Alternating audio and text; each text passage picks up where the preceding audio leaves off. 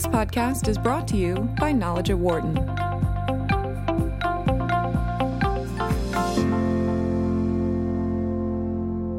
Three of the biggest names in business are going to team up to form their own healthcare company.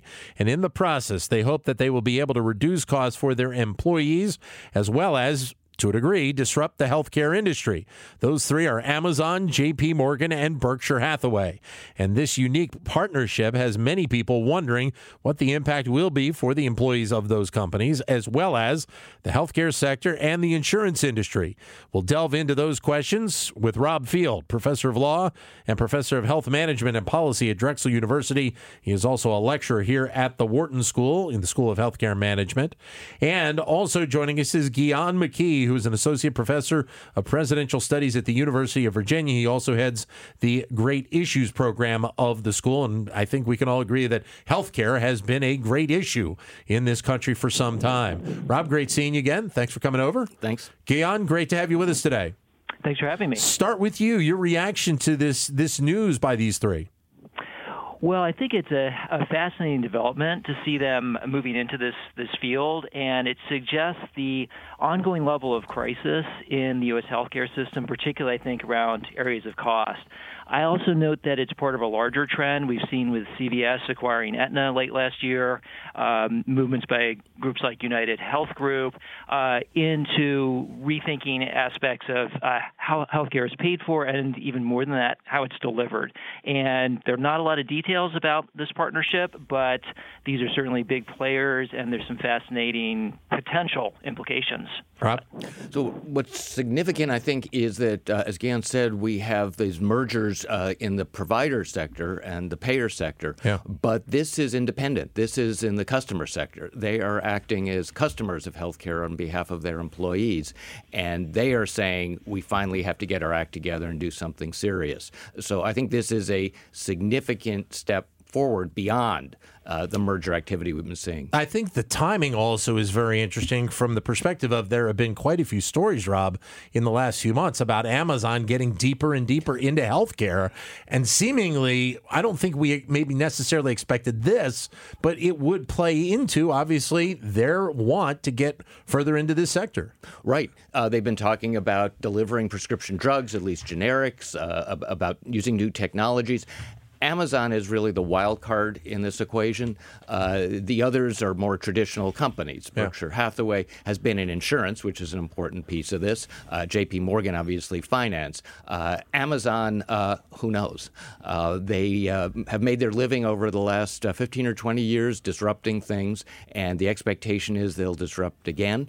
they're into artificial intelligence, big data, and frontiers that we can only guess at. So that's the exciting exciting part. I, I think on the fact that you have three of the most powerful people in industry right now involved in this, and obviously, I, I don't think anybody would disagree that that these three gentlemen are spearheading this uh, to a degree with uh, Jeff Bezos and, and, Warren Buffett and also Jamie Dimon. Uh, those three gentlemen uh, have the ability to get a lot of stuff done, and seemingly uh, they know that this is a, a, a big issue for a lot of uh, a lot of Americans right now. Absolutely. Uh, you know, there's there's clearly some significant levels of capability here, and where they don't have the expertise, they can obviously go out and and and bring it in. Um, I think one of the fascinating aspects of this is um, just how ambitious do they want to be. You mentioned, or Rob mentioned the the technology aspects, which is certainly one piece of it. One thing I'm fascinated about is whether they might go even farther and start to move outside the existing delivery system and bring in uh, physician groups, potentially even hospitals or certainly primary care clinics. Um, you know, that's one of the things about our healthcare system is that if you really are interested in uh, bending the, the cost curve, you have to get to uh, the issues of price. That we simply have pricing power due to yeah. aspects of our market, and I don't know, even as big as these three companies are, that they have the size and leverage to really influence the existing delivery system to really make a difference for their employees and potentially beyond there may be a need to think about rebuilding the entire system. I don't know if that's what they're intending or not, but to Yeah. me, that's where the real opportunities would probably lie. Well, it's funny, Guian, because when you look at these three companies, I was reading it uh, yesterday, they have about a million employees between the three of them. And you would think, wow, a million employees, you could really get some stuff done with that. But seemingly that that's not the case, and you've uh, reiterated a, a point that I've I've seen in a couple of locations in the last 24 hours. Yeah. You know, I think what that says is they have a big enough pool in terms of managing health risk. You know, they're going to have a diversity of health uh, uh, situations and outcomes among that employee group. So the insurance pool would probably work, but it's actually not big enough to really have the bargaining power against the system as a whole uh, any more than uh, existing insurance plans have had. So I think that's that's the, the the dynamic that brings you into that kind of larger question about how you're actually going to deliver health care. And also, I guess, even your ability to really uh, deliver the full benefits of whatever technological changes and improvements they might make, from electronic records to algorithms about d- d- disease development to, to AI systems. So I think the big question is will they develop something that's scalable and uh, transportable? Uh, what they do for a million employees is obviously important. You've got three uh, 800 pound gorillas in the in the uh, business world uh, now joined together. Uh, that's quite a force. Will uh, Amazon's innovation and Warren Buffett's uh, vision and Jamie Dimon's resources uh, create something that other con- uh, companies can pick up on? Uh, can they create models uh, that are transferable throughout the system? I think that's the exciting potential. If not, uh, they will undoubtedly accomplish great things for their employees, Right. uh, but it will pretty much stop at that. We, we really don't know, though. I mean, obviously, this is a story that is really in, in its infancy right now. So we really don't know how, as you kind of alluded to before, how each part of uh, of these three companies is really going to factor in on you know who's going to step up on one piece a, on A, B, and C in this whole process. Yeah, uh, they just said it's going to be an independent entity. It's not going to be profit driven. Does that mean a nonprofit, a benefit corporation? What exactly is the structure going to be? But three people as prominent as this, uh, as much uh, uh, showing as much leadership as they have shown, I don't think would be out there with an announcement like this Right. unless they had some serious plans.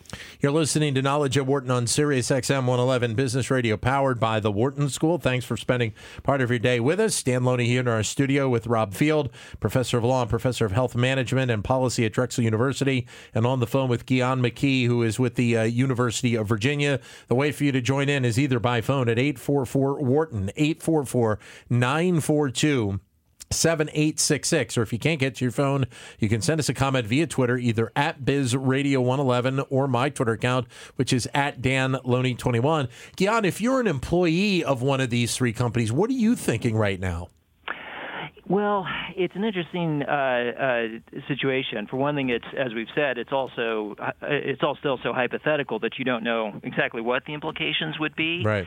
Um, my sense is that you know if you're working for Amazon or Berkshire, you're pretty committed uh, to that that company and uh, everything that it, it provides. You're already linked, obviously, as anyone in an employer-based plan is, to um, their healthcare system. So I think there would be a degree to which you'd be uh, potentially looking forward to innovations that could lower your your healthcare costs, potentially, if that happens, increase your uh, your your take-home wages. Um, there's always a little bit, uh, or perhaps should be, maybe there's not enough among among American workers today of trepidation of giving up that much more control to your employer over things like privacy, health data, all of that. You know, my own sense is if I were working for one of the companies in the partnership, I'd be excited to see where it goes. And I, I mean, I guess I'm a, a little bit biased and I'm interested in these things, but looking forward to participating in it. And, and that sense really of the possibility of making changes in a sector of our economy that is one of the more dysfunctional and burdensome and problematic that we have. So I, I would be excited, particularly if I planned on staying with the company for some Right. period of time. Um, however, I'd have a little bit of trepidation because uh, they're going to be the beta test, and whatever it is they come up with, uh, if it's innovative, uh, it's clearly going to have kinks that need to be worked Yeah. out, as, as with anything. Uh, so it's like with, with a new drug. Uh, it may be the greatest thing ever, but uh, th- those first patients uh, are, are still somewhat on a frontier. So I'd be be a little bit leery about uh, uh, how, how the rollout's going to go. You know, the interesting part about this is is obviously one of the the, the areas where uh, citizens have complained here in the U.S. has been the health insurance industry. The other part to it is what we see in Washington D.C. and the fact that we are still going back and forth on health care in this country. I mean, we had the Affordable Care Act, but obviously that's not seen by everybody as the, the as the perfect fix. And, and a lot of people said, you know, there are a variety of fixes that could be made to it. So some of this also gets put on the shoulders of the people on Capitol Hill for not getting, eh, you know, a, a proper plan in place to, you know, so that it can take care of everybody. Yes. Uh, however, I think the, the role of the federal government in this is to position the market so that private companies can do what these Okay. three companies are doing. Um, some people feel the federal government can do everything by itself. Some people think the federal government should do- do nothing by itself. Right. Um, over the last uh, 60, 70 years, we've had a system of insurance based on employment. We've actually seen a lot of innovation uh, that private companies, both employers and insurers, have put in. Um, I think the important thing here is that the federal government not stand in the way, and if uh, what they've done is, is not solve the problem but allowed uh, entrepreneurial, innovative companies to do it, I think that they've done their job. Guian? I'd add add one thing to that, um, and, and we, we touched on it briefly. But another thing that really struck me about the, the statement from the, the three companies is that it's going to this this company will be free of um, uh, uh, profit incentives Yeah. and constraints. Uh, that's a really striking statement, and you can read it a couple of different ways. It may be that you know their hope is to make profits by selling this plan to other companies. It may be simply that they'll save money on healthcare costs. But there's some interesting parallels. One is historical, uh, that we've had nonprofit insurers in the past in the U.S. The early Blue Cross and Blue Shield plans were not for profit. We've had um, group practice plans across the country at varying times. There's also some international parallels that are interesting. A number of European countries, Germany, Switzerland, to a, in a different way, France, all use private but not for profit insurers of different types that essentially compete on quality, on cost, on coverage, uh, patient retention, factors like that. And so there are different ways, if you think about it, to get to universal coverage. Um, not everything is, you know, all market or all government. And um, you could see this, and here we're really getting into some some hypotheticals as potentially moving to a system or some approximation of a system like some of those European models, um, where you find ways over the long term to increase coverage, uh, but you aren't necessarily doing it through a Medicare for all kind of a plan. I was actually struck by Bernie Sanders' comment on social media after the announcement, where he chose to highlight that, uh, as he said, large multinational corporations have concluded that the current healthcare system is dysfunctional. So he actually partially welcomed it and then pivoted to, well, what we really need is Medicare for all. but yeah, it suggests again, as I said, there are different ways to get to a goal, um, and it's it's worthwhile keeping that in mind that there's not you know that, that there's not a single set of alternatives. Yeah. As Warren Buffett uh, keeps saying, uh, healthcare is this hungry tapeworm that's uh, e- e- eating the guts out of the American economy. Um, I think that the personalities of the three CEOs are significant, Yeah. and uh, it may be that they're looking at uh, a legacy uh, in addition to a business opportunity.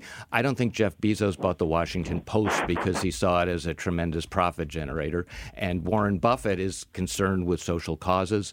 Uh, and at, at his stage of life, he may be looking to see what, what his real legacy will be.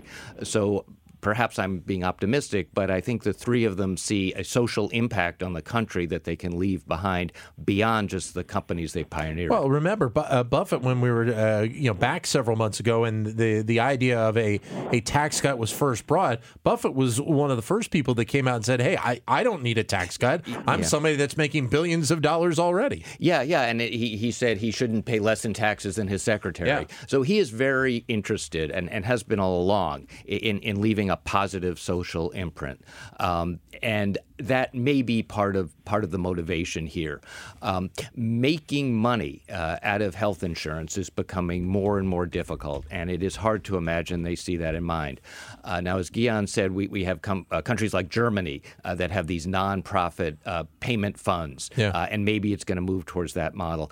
I think they want to be more intrusive. I think they want to be um, managing care more directly uh, than the insurers of Europe or the United States have done. And what I imagine with Amazon in the mix is that they see uh, artificial intelligence uh, perhaps diagnosing us, things like that. It's it's interesting you say that because I think for a lot of uh, time now, and, and I believe this to a degree, that uh, the healthcare sector feels like it, it feels like it, it is whatever profit it is making. It feels very good about it, and they feel like they have the monopoly, and they really see themselves to a degree as an industry that is too big to fail. I mean, because of you know the needs that we have for all these different elements of healthcare.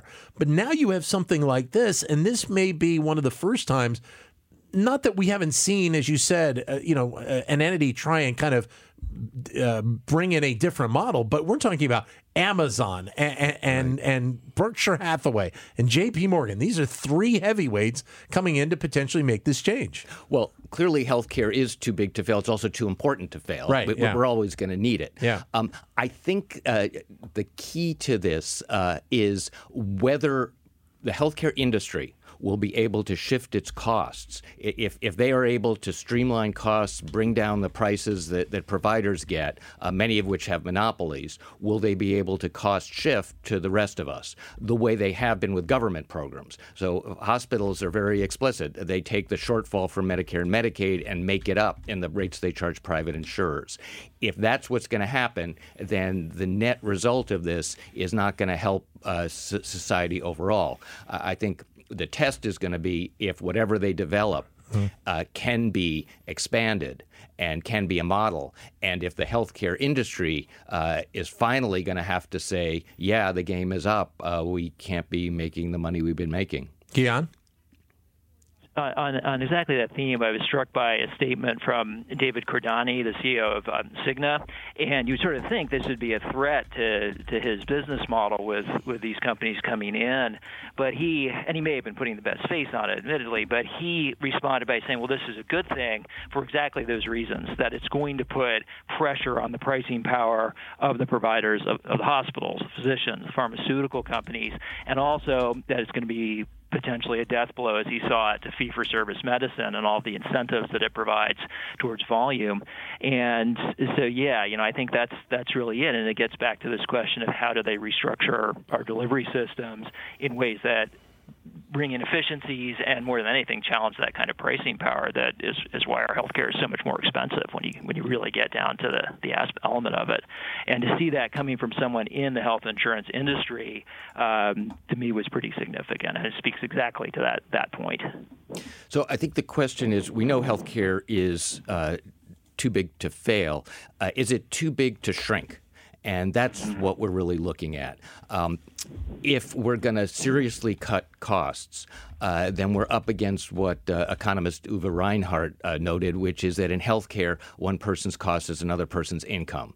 Someone's going to have to lose. Uh, it's either going to be salaries or uh, shareholder value for, for investors, uh, or it's going to be profit margin somewhere. Uh, Someone in the healthcare industry is going to have to lose.